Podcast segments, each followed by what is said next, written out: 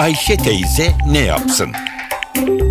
Güngör Oras, Ayşe teyzeye ekonomide olan biteni anlatıyor. Merhaba sayın dinleyenler, merhaba Ayşe Hanım teyze, merhaba Ali Rıza Bey amca. Amerika'da hükümetin bütçeden harcama yapma yetkisi 1 Ekim'de sona eriyordu. Bu yetkinin uzatılması için kongreden onay gerekiyordu. Kongrede Cumhuriyetçiler, Obama'nın muhalifleri, Obama'nın sağlık sigortası yasasının uygulanmasını ertelemek istediler. Bu harcama yetkisini erteleme şartına bağladılar. Obama ise kendisi için çok önemli olan, prestiji olan bu sağlık sigortası yasasının ertelenmesini kabul etmediği için de Amerika'da işler durdu. Ben de size şimdi bu sağlık sigortası neydi, Amerika için neden önemlidir o konuda kısa bir bilgi vermek istiyorum.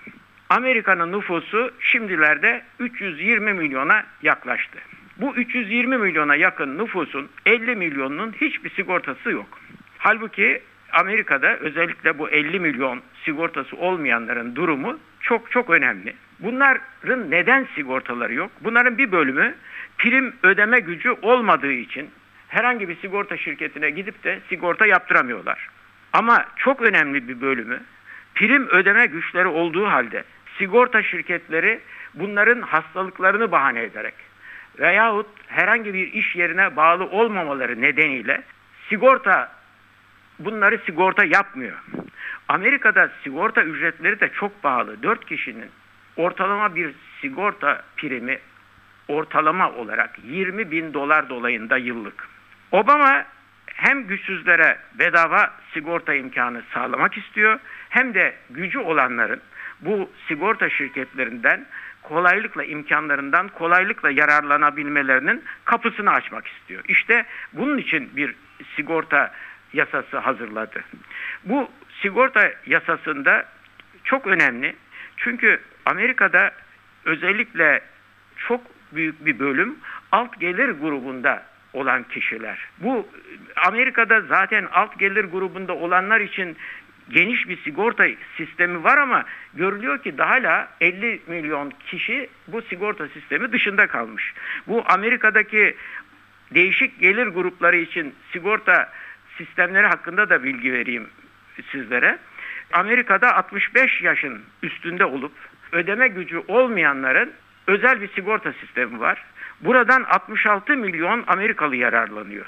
Bir de 65 yaşın altında olup da ödeme gücü olmayanlar var. Onlardan da 50 milyonu gene bu federal hükümetin sigorta e, destek imkanlarından yararlanarak sağlık sigortası güvencesi altındalar. Şimdi işte bundan sonra ne olacak? Niye cumhuriyetçiler acaba bu sağlık sigortası sisteminin genişlemesini istemiyorlar? Bunun değişik nedenleri var.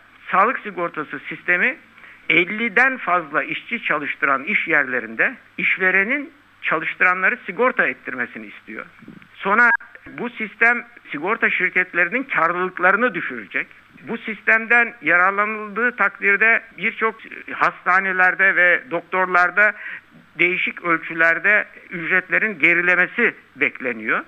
Ama daha da önemlisi şu, bu sistemin finansmanı için 250 bin doların üzerinde yıllık geliri olanlara ek vergi ödeme yükü getiriliyor. İşte cumhuriyetçilerin en fazla üzerinde durdukları da bu. Cumhuriyetçiler niye biz daha alt gelir grubundaki kimselerin sosyal güvencelerini arttırmak için daha fazla vergi ödeyelim diyorlar.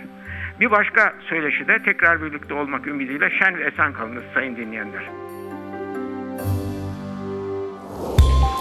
Güngör Uras'a sormak istediklerinizi ntvradio.com.tr adresine yazabilirsiniz.